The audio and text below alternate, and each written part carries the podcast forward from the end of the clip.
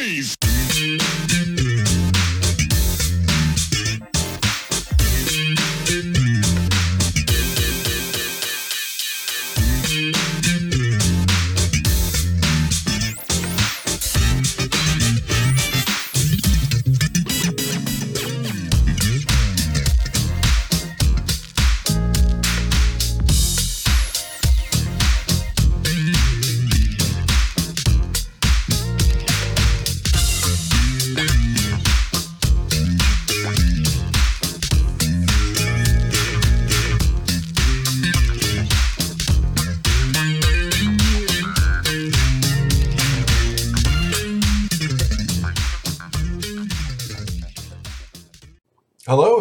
To another edition of Truth and Rhythm.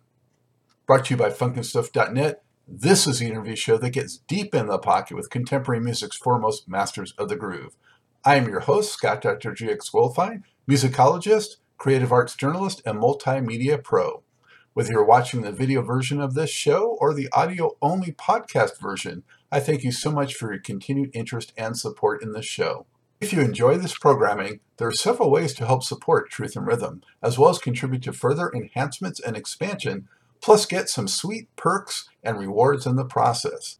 First, subscribe to the Funkin' Stuff channel on YouTube, which is where Truth and Rhythm lives, and be an advocate by spreading the word among fellow funk, jazz, and R&B music lovers. Second, join Truth and Rhythm's new membership program through Patreon, which features three tiers for truth believers, truth seekers, and truth crusaders. You can also submit a direct donation to the cause anytime at funkinstuff.net. At that site, which is loaded with awesome content, you can also purchase the book Everything's on the One, The First Guide of Funk. Shop for official Truth and Rhythm and Funkin' Stuff merchandise, and use the Amazon links for all of your online purchases, which allocates a percentage to this show. Sponsorship opportunities are available as well. Contact me directly at scottg at funkinstuff.net. For those of you who go the extra step in supporting the show, you have my heartfelt gratitude for allowing us to continue to shine the light on those special artists whose quest is to find truth in rhythm. I'm thrilled to welcome to the Truth and Rhythm Mothership Doug Wimbish, a renowned bass player and composer who has created some of his best known music with Sugar Hill Records, the band Tackhead, and Living Colour. Gifted with the skill and sensibility to traverse a multitude of musical genres, he has excelled in rock, funk, hip hop, industrial, R&B, fusion, and pop contexts. In addition to releasing adventurous solo works, his contributions have been extended to Mick Jagger and the Rolling Stones, Little Steven, Afrika Bambaataa, Melba Moore, Freddie Jackson, Peter Wolf, Billy Idol, Joe Satriani, Madonna, Al Green, Carly Simon, Seal, Annie Lennox, Michael Bolton, and George Clinton. Wow, that's uh, some range. Doug, how are you? Good. How are you doing today? I'm doing excellent. Thank you. Thank you for joining the show. Pleasure to be here. And and where is here? Where are you coming to us from today? I'm in Hartford, Connecticut. And a little bit cold right now, I'm guessing.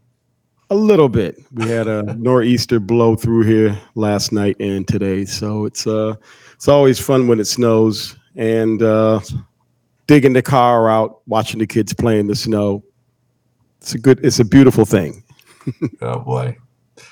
Yeah. Well, I told you I was in. I'm in Charlotte now, but I was, you know, born and raised in L.A. When I came out here and I saw that white stuff, Mm. uh, my friends up in the Northeast uh, thought it was funny that I didn't own a snow shovel. So Ah.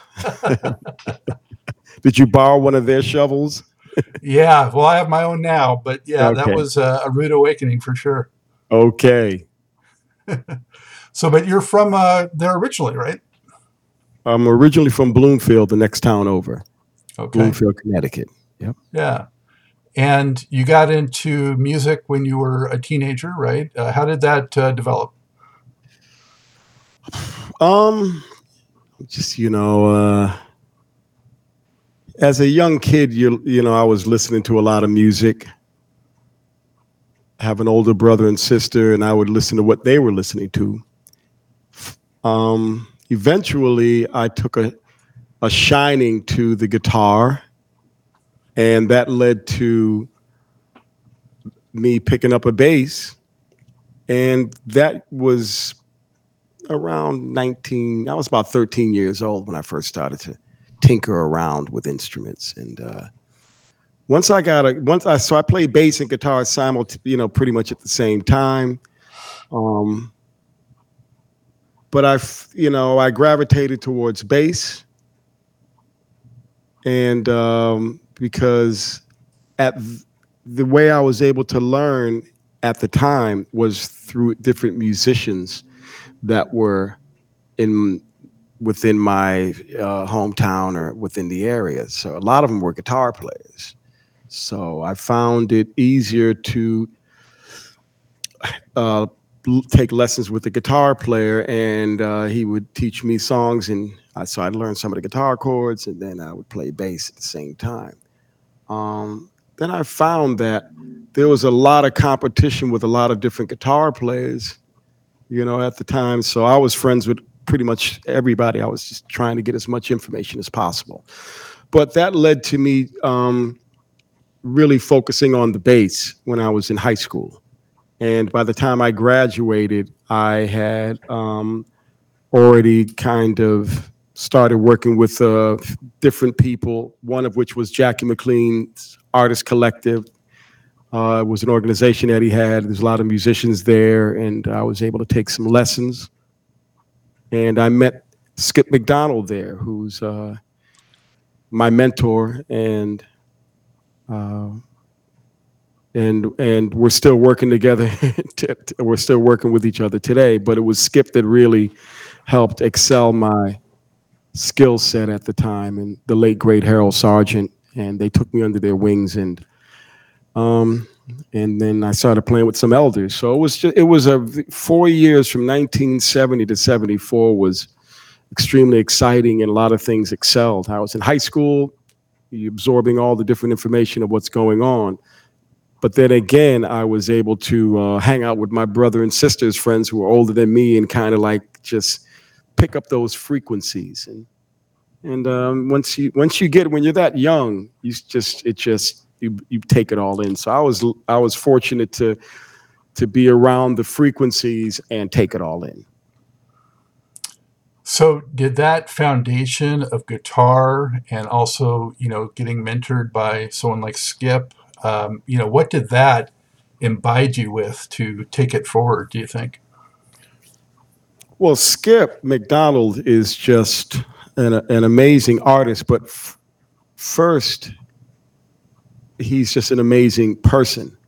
And his personality uh, is what really uh, gave me the made me comfortable to be able to uh, take on all the different things that I was seeing at the time because I was quite young and I, when I met Skip,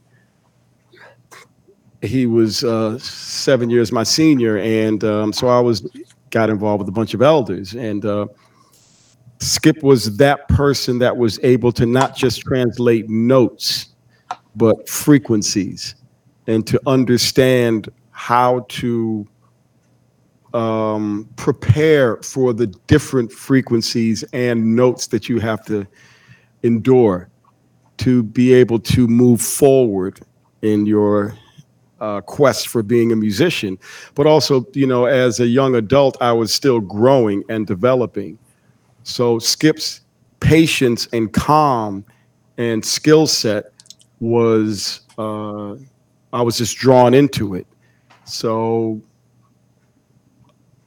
this is we're talking 1973 1973 1974 and it was very, very a lot of things were going on at that time beautiful things but but I, and I met Skip teaching bass at the Artist Collective, and lo and behold, he's really he's a guitar player, but he's so talented. When I met him, he was just hey, he was just happened to be at the Artist Collective as well, and found a found a way to uh, you know he was taking saxophone lessons there, and even though he's a guitar player, and, he, and the way for him to play sax and take the lessons for free was to teach. So, what do you want to teach? Well, I'll teach bass. So, I just happened to meet him at the right time. And that just that's just the sign of a true champagne.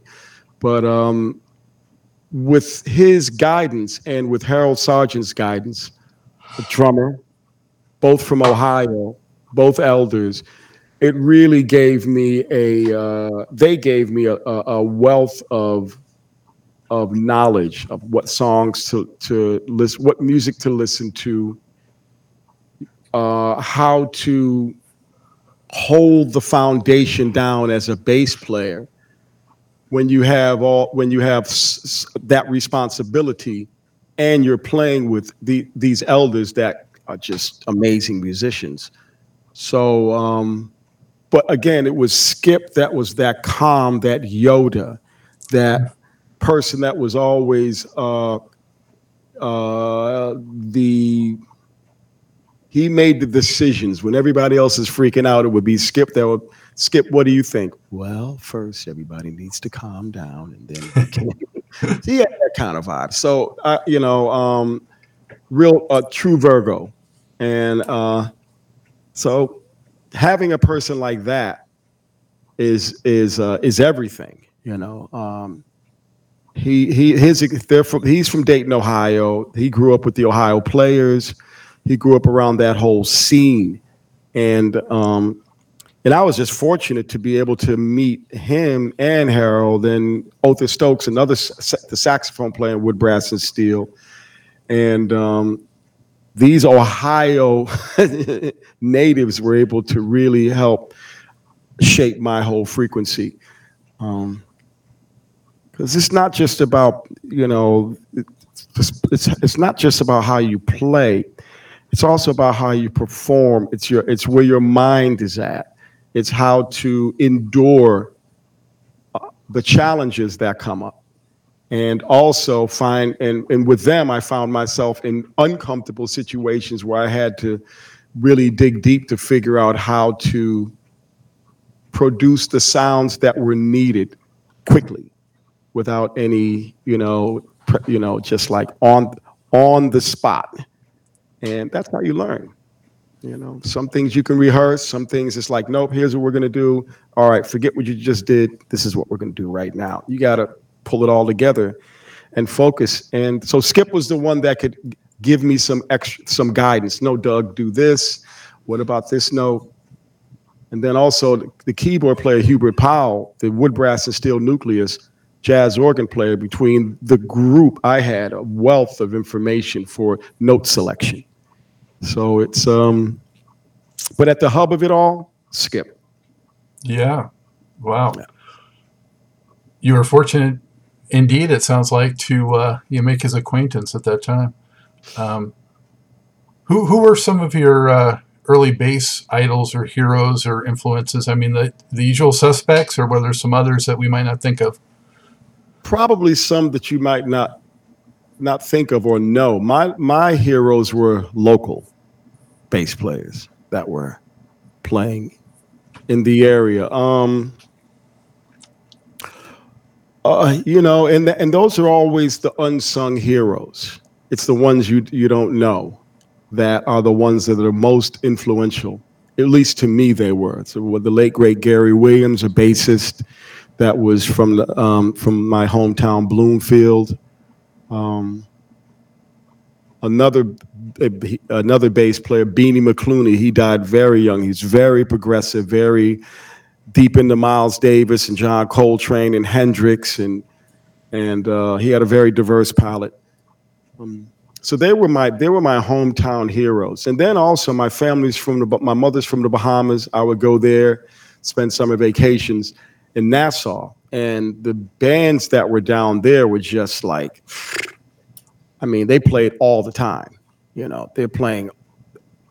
they're probably still playing right now, but down there it was a different frequency because you're you're you're I'm also taking in the the calypso frequencies and the Junkanoo frequencies of what's going on from from uh, from the Bahamas, and watching musicians reenact records and songs that sound just like the record. So you check out these bands and they're and they're so used to playing, to basically becoming a live jukebox. You know, just having a, you know, knowing hundreds of songs and knowing songs from an English catalog as well as a uh, native Bahamian catalog as well as a, an American catalog. So it was very, it was a diverse vibe, and the guys could play their, play their butts off. Great guitar players, great, uh, great musicians, and also the first disco hi hat I ever heard was in the Bahamas, playing, you know, a lot of the uh, Junkanoo and calypso vibes. So bass players, great bass players down there. The uh, the beginning of the end, Funky Nassau is one of the bands that was that they were legends there, the Munnings and stuff, and so and Al, also Al Coley, bassist that actually ended up starting uh, Compass Point with with Chris Blackwell. Uh, in the Bahamas, a recording studio. So it was all these different heroes that were local that I would see, and um, but then back to the root of it. Um, when I was coming up, there would uh, you know a hero was somebody like Jermaine Jackson because he's in the Jackson Five, you know, and and uh, uh, and but but more rooted to like folks that I was listening to was Larry Graham, Sly and the Family Stone, Kool and the Gang, Robert Kool Bell, the bassists that were with Carlos Santana at the time. Um, and also, uh, you know, obviously Billy Cox, um, Bootsy Collins, all of all of James Brown's bass players, obviously the king of them all, James Jamerson. So uh, and then you know my my I, I, was listening to a lot of jazz at the time. You know the Impulse uh, label was out, so my brother had all the records, and you know I'm you know listening to Miles and Pharoah Sanders, John Coltrane, Chico Hamilton, um, the Fania All Stars. So again, it was like this take it all in kind of vibe. But then also was the reggae artists, Family Man, uh, Bob Marley's bassist. Uh, you know, and, but and then I had the opportunity to actually meet Jaco when I was young. Um, that was a that was a real, real beautiful thing. So um, I, you know, Stanley, Jaco, um, Bootsy, um, John Entwistle. You know, I like bass players that were like, "What's that? What's that sound? Why? Why did you know?" You could hear the notes that they played, and you could identify the the the person by the frequencies. And you know, uh, oh, that's Stanley Clarke. Oh, that's Jaco Pastorius. That's Bootsy, uh, Larry, and uh, you you know, a note would, would create yeah. a one name, a first name. So, yeah, I was a kid. I took everything in. You know, uh, Paul Jackson, great bass player, but also uh, uh, listening to, and I got to give it up, uh, Chuck Rainey. You know, stunningly great bass player. Um, and I grew up in the, I think, was that kind of golden era, 60s and 70s, where it was a lot of um, great rock players, funk players, blues players, you know, Willie Dixon, jazz players, and so I was, it was just like that. It's just FM radio and stereo was where my head was buried between the speakers. But yeah. And um, Parliament Funkadelic played some influence too, right? In that uh, early, those early recordings you did, correct? Oh yeah. You know, um, when I, when I first heard that first Funkadelic record, in 1970. Mommy, what's a funkadelic? It was, you know, I was, uh, you know, I was a freshman in high school. That was like 1970 when that came out, and it came out right after Jimi passed. So that was the, it was, it was like. Uh, losing Jimi was a big thing for a lot of for a lot of folks. And as a kid, you know, it was really, you know, I was I was a huge Hendrix. I still am a huge Hendrix fan. So when Jimi passed, and then George released the first Funkadelic record, that was like, oh, okay, there's some freaky stuff going on here. There's a lot of cussing going on the record, so I couldn't play this the records too loud in my house, so my parents would, you know, what's that noise and all that cussing going on. But uh, yes, um, that was an, an, an awakening for me because George came with it was like the news with a beat. He's kind of giving you all this information. But the band, Eddie Hazel, Billy Bass Nelson, Bernie Worrell, Tiki Fullwood, um, uh, Tawl Ross, uh, you know, wow. You know, and when I was listening to that first album, I, it must have just been on heavy rotation. You know, it was just like, wow, this is, I want to play that. I, I, it just was it had all the elements because it had you heard some of heard some of Jimi in there. It had the funk. It had the rock element. It was groovy. It was freaky. It was psychedelic. And um, and it was and at the same time, you know, it was very challenging at that time because as a, you know, uh, you know, uh, the '70s, you know, soul was powerful at that time. And funk was was was on was was there you know but people weren't really black folk wasn't necessarily accepting black bands playing like uh, george clinton playing some of that or Jim, even jimmy so to say so it was a it was a bit of a of a of a, of a kind of awakening in a sense you know for some. And but and but George really really brought it home, in my opinion. What he did with that first record was was open up the minds. A lot, you know, a lot of folks weren't hip to it. Some were. And then, boom, as the um, uh, you know, as America eats its young, or some of the, and then Funkadelic starts to come out, and now we're in 1974. He had found a way. George had found that right label, right support, right groove, right way to start, you know, dispersing uh, the art, different artists to produce the sound that he wanted. So George just knocked it out the box, and uh, so he's a huge influence. Um, yeah, yeah, he was huge and still is, still is a huge influence. Yeah, and it must, you know, you've named so many great, great talents, and you ended up, you know, you were a fan, and then you you ended up playing with and certainly meeting so many of the people that you mentioned later on. It must have been an incredible thrill. It's you know, it's music is it's amazing. You can really if you if you just believe, but if you, but the key is you stay humble and and um, don't get tangled up by the musical police officers. In other words, if you like music, you like it.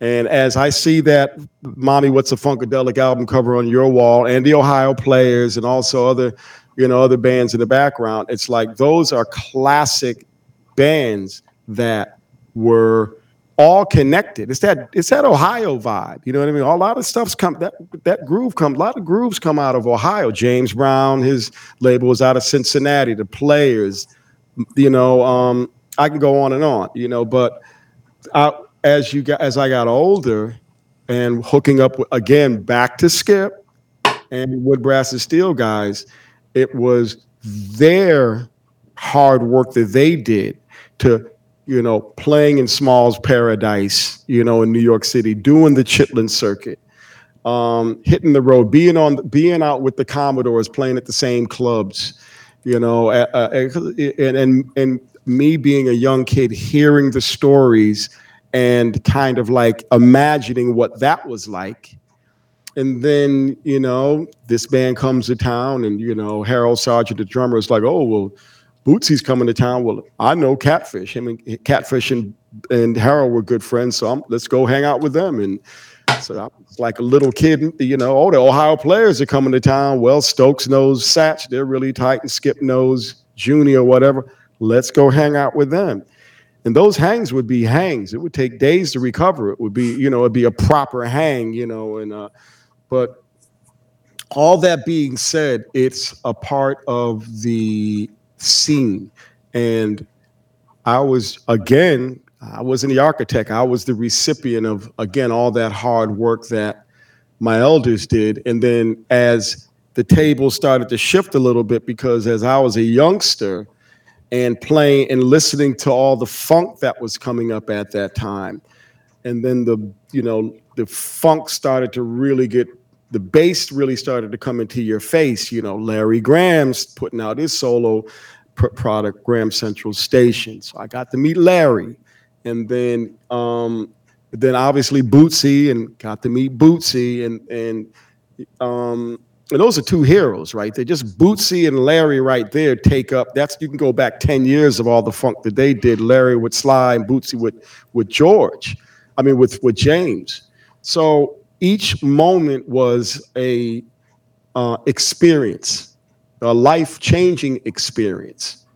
Um, and it was happening quick, you know. And, and so I was fortunate to be around the elders. And then early on, I went to, I met Sylvia Robinson. That was that's a, that's a whole other quadrant. Who who uh, who did that introduction? Was it Harold? It was Harold. Yeah. Yeah, Harold and Joe Robinson had met at the Blue Morocco, you know, which was a club that Joe owned in the Bronx. And um, yeah, so in you know, like um, I met Sylvia in 1974. We went down and met them. Well, they had already known them, and look, we got we got a band together, trying to shop around and seeing if we can get somebody to sign the band, and we had a few demos done. And Skip and Harold and Stokes had already um, did some work with George Kerr at All Platinum and Sylvia Robinson, and um, now I'm in the band, and Hubert Powell's with us, keyboard player, and and we, you know, um, let's re let's see if we can get a record deal somewhere. And next thing you know, we're in New York City, 1650 Broadway, trying to see Johnny Brantley, an old, hot, you know, legendary uh, producer, and uh, and then it's like, well, let's go see Joe. Next thing you know, boom, I'm over in 96 West Street in Englewood, New Jersey, and uh, and the rest is history. That was like 1974. Fu funny side note is I, I bought the uh, Pillow Talk single as a kid, Sylvia. Wow. I don't think my parents knew what was going on with that one, but Didn't yeah. know what was going on. He's ama- you know, it's an amazing person. Joe and Sylvia, what they did as black entrepreneurs, and and obviously with the challenges of being an independent record label. And I look back and, and, and you know, it's like, you know, they they did their thing, and um, and it was what I did at All Platinum that turned into Sugar Hill that became a part of my legacy. you Did- know. Did did you at what point did you say, "Hey, this rap thing maybe is more than a fad"?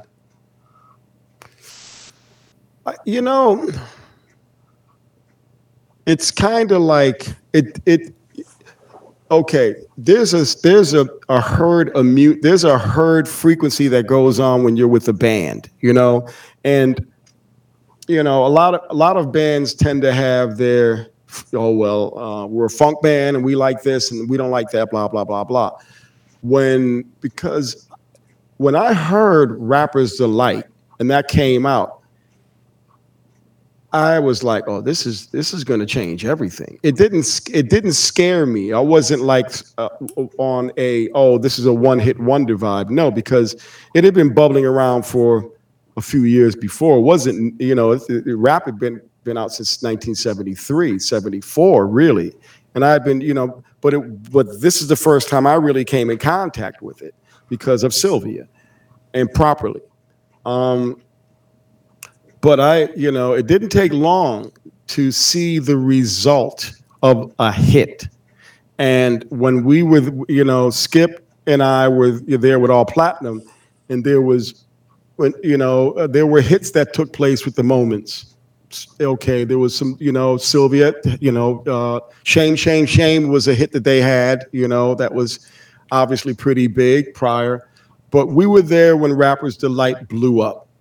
And I could still see Joe Robinson's face smiling, you know, and and Sylvia going, Doug, this is gonna, you know, this is gonna. They'll be writing. They'll be writing in the history books about what's going on with with this with this record. She said she was she nailed it. She was like a prophet. She knew. So when you're in that zone and you're seeing things, and back to the band, and some guys in the band might be, well, this is you know, this will probably last about a couple of months maybe, and it'll be gone. It's going to be a fad it didn't appear that way to me because it caught fire and when something when something catches fire like that, it puts people in check. And that was the beauty. That was the beauty of it all because there's the naysayers, and um, and the naysayers are coming to us because Skip, Keith, and I were the ones that were, you know, we're on the we were on the front line. We were, we were the first ones, the first band to play to back up, you know, a massive, the what the first massive rap hit ever, and take it across the world. So our friends were like, "Oh, what's up, man? What's up with this rap stuff?" Man, well, you guys are too good to be playing that music, aren't you? I know you. You don't think you're going to be able to do this for a while. So we took we took heat, and um, but also but we were eating, you know, and we and, and that music took us and that record took us all over the world, and took us to open up for George Clinton on on the on the Knee Deep tour. But the point is, it's like, what did I think? I I knew at that point that this wasn't going to go away. Um, and it wasn't and i and and it it wasn't something that i was that I critique where you know because if I started to critique the record, I could go, well, you know, doesn't sound th- th- like blah blah blah blah and this and that and the other. It doesn't matter. A hit, a record that's proper, doesn't matter what it sounds like. It's just, it, it, period. When it connects, it connects, and that record is just changed everything. It just changed the whole. It's. I mean, look at the world now. It changed everything. Yeah, it changed the whole world. Incredible. Global. Yeah. It, to, to, to set the record straight for all the viewers, so uh, you played on the mess uh, the message, White Lines, uh, Apache, and Funk You Up, right? Correct. We played for for clarity.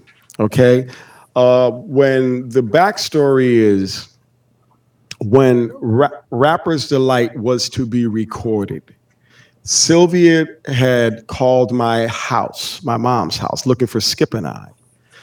Um, we had did to back it up a little bit. Wood Brass and Steel released a second record called Hard and Heavy. That kind that album came out like was didn't come out. It kind of got caught up in the crossfire of uh, the the um, all platinum label going through some difficulties. At that point, um, when they had called my mom's house, some of my elders were like, "Don't, don't bother to take the call. We're, we st- we're still pissed off from the fact of how the how we were treated from a record that was a good album that never came out. So you know, people were a little disappointed. So uh, you know, then next thing you know, I, you know, I'm at a we're at a, a place called um, Leo's Welfare Disco in New Haven, Connecticut, and I hear Rappers Delight come on, and I heard four bars, and I'm with Keith, and I'm like, that's an all platinum record.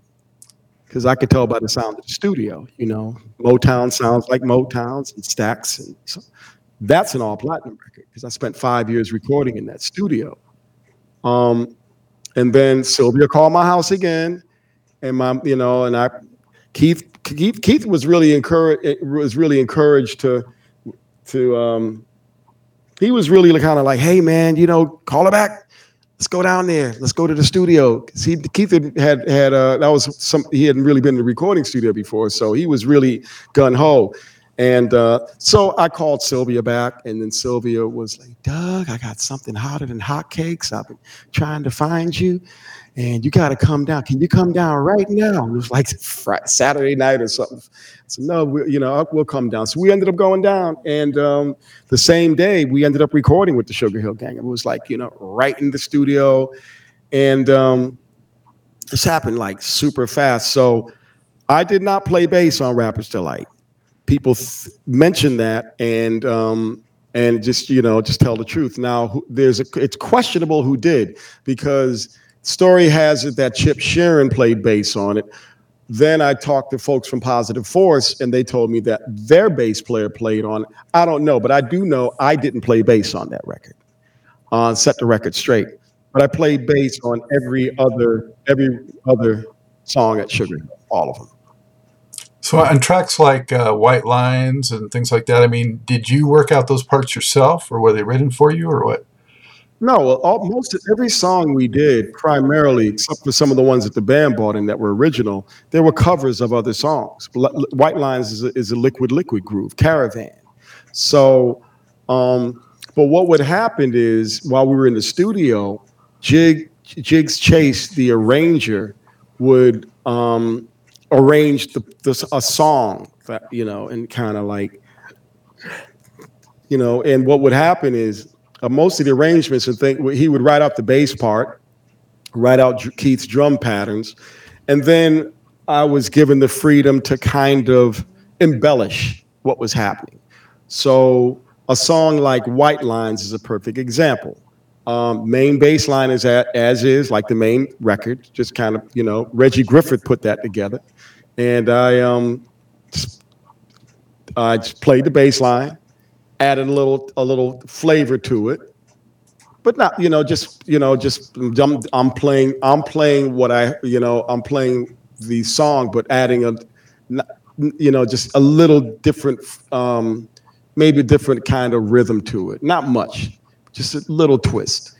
But then when it came to the bridge, there would be little there would be riffs that I would throw into the bridge, just licks natural licks. You know, you're playing and you start doing a few different things.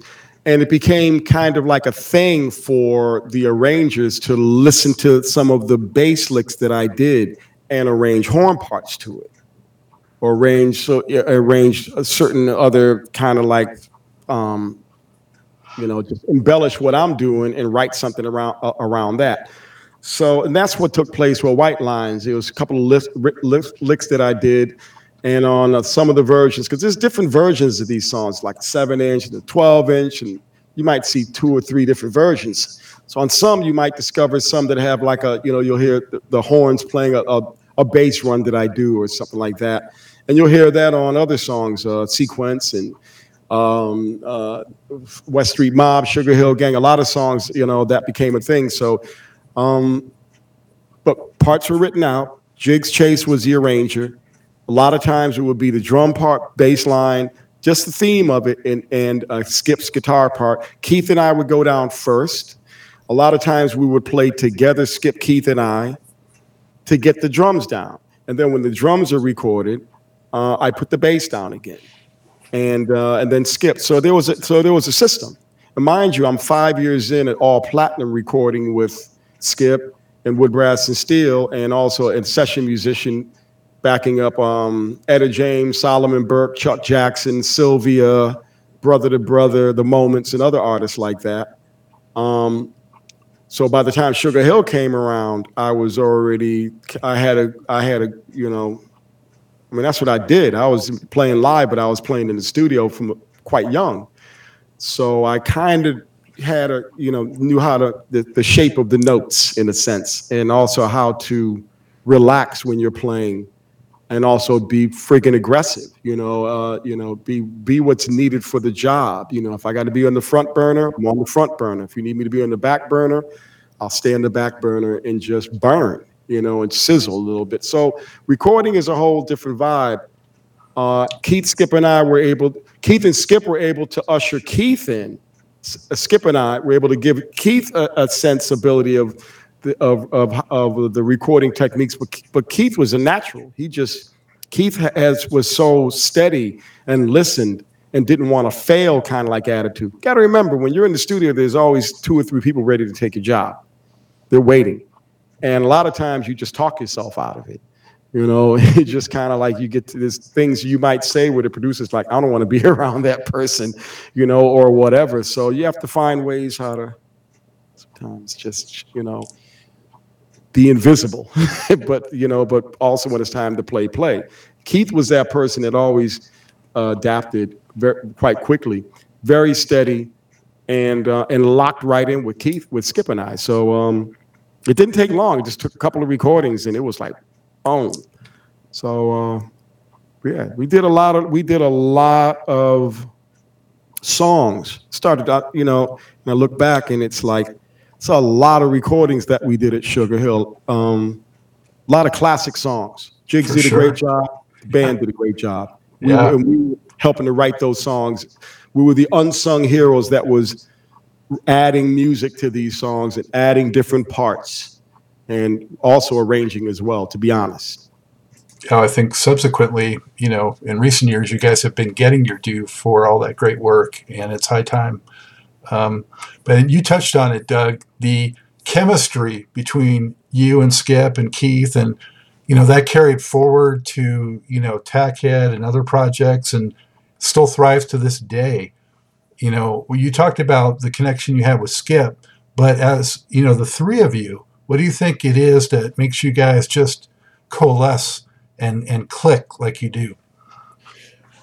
Well, you know, when you're when you're playing live, right? And you're living with each other, you're around each other all the time.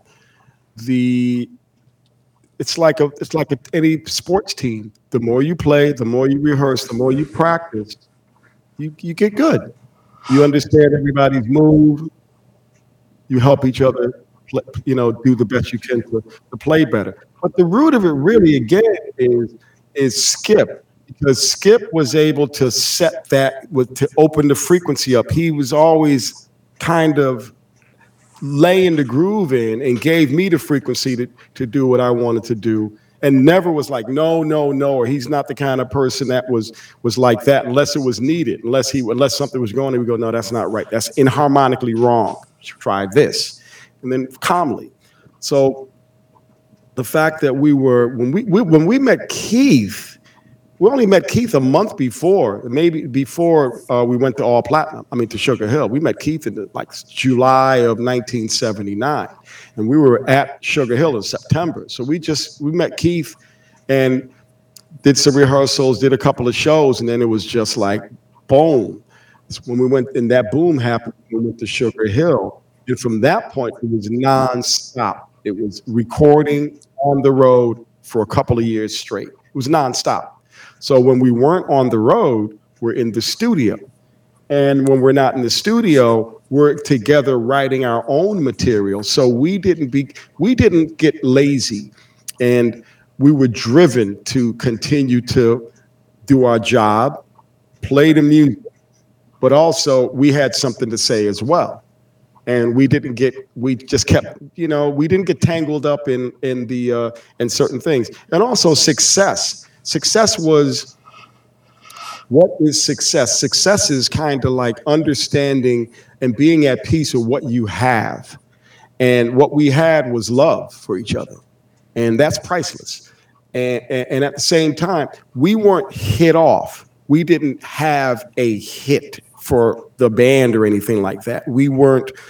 There was a lot of things that took place where we gave, we sacrificed things that we did for other folks We were taken advantage of certain things, but we stayed. But we managed to to survive those things. And how do we deal with it? By making, by continuing to make music, by continuing to to to have to play the best we could. So whatever anybody heard us, they were like, I want, I like the, I like what I'm hearing and and eventually maybe that led to hey would you guys like to be a part of working with me on as a producer or with this artist or whatever so we would we just stayed humble we stayed humble and what that did was it brought people to us and we didn't push people away so um, but we also had to answer, hey man, you know, damn, I heard I heard all these records you're on, man. You must guys must be making a lot of money doing this. I know that's your groove, Skip or Doug or whatever things, you know, look, the record business is what it is. But what we did, we took that energy and downtime, you know, we're writing material for our for our own stuff. We never stopped, never. And it paid off. Um, did, did you feel, Doug, like you were sort of leading a little bit of a uh, dual musical life in that, you know, you're doing real cutting edge experimental stuff with like Adrian and, and Tackhead and that kind of thing. And then you were doing the other you know, studio jobs with other more mainstream type performers? Well, that that came that you know there was these different kind of like periods. It's kind of like there's for me and Skip, it's the all platinum period. I got to break it down like this, and there was that struggle of dealing with that. But then again, we, wood, brass, and steel came out of that. Was it a struggle? No, it was. A, it was an. It was a. Uh, it was the beauty of us to be able to release this music with all platinum that is still great to this day. Um, so there's that five year period. Then there's the Sugar Hill period, which was which gave us a way to see the world, backing up the Sugar Hill gang, but also being in the studio with the Funky Four Plus One, Sequence, Crash Crew, Treacherous Three, Spoonie G, uh, Grandmaster Flash and the Furious Five, and doing all of those, and also with Sylvia Robinson and Candi Staton and other artists that were on the peripheral. So there was that that got, that gave us a sense of it just you know just nonstop live record uh, live and recording by the time we got to all to Adrian, there was the passage at Tommy Boy Records, the record, the recording that we did with Afrika Bambaataa and James Brown. There's the recording we did with the Force MDs. Now we're away from all platinum, and we're in a we're in a sort of producer writer actually getting credit for certain songs vibe, and then that led us into uh, into Adrian Sherwood. By the time we got to Adrian, we were it was a it was like this this collision of these this uh, the, the, this this rhythm section with this dub um, uh, uh, uh, uh mixer with Mark Stewart on the peripheral checking everything out from Mark Stewart, you know, from the, from the pop group. This English American uh, kind of like funk punk collision that was going on. So by the time we got to, to London, it was like that was success to us. Everything was successful. But from the time we got in London, we were in a studio recording our own stuff. Adrian has his own label. All these things are lined up. Every, everything is still underground, but it's freedom. So hit, when we hit when we when we hit um, Heathrow, it was you know our first recordings with Adrian. It was like, oh no, this is this is what this is what the struggle was all about. This is what it was all about to get here, to be able to be in an environment that's free and people you can experiment and do things. Couldn't do that in America. America's a little bit different. I understand why Jimi went to England because of the. It's just a different setup there. So especially we, in the '80s at that time. Yeah, you know, but it was it was you know, you could you could really get some things done, and and we did.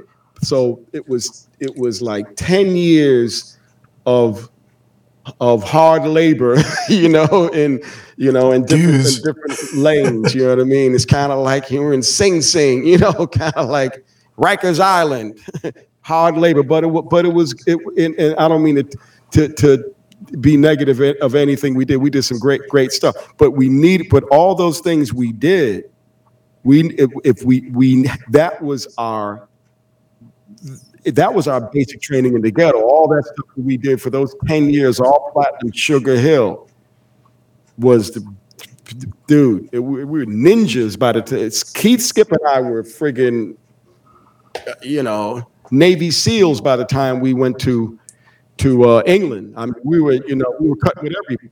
So now we got that happening, and we also got all the stuff that was starting to, you know, we go to England, and then all of our mates were like, oh, oh, you guys, hey, come to New York City.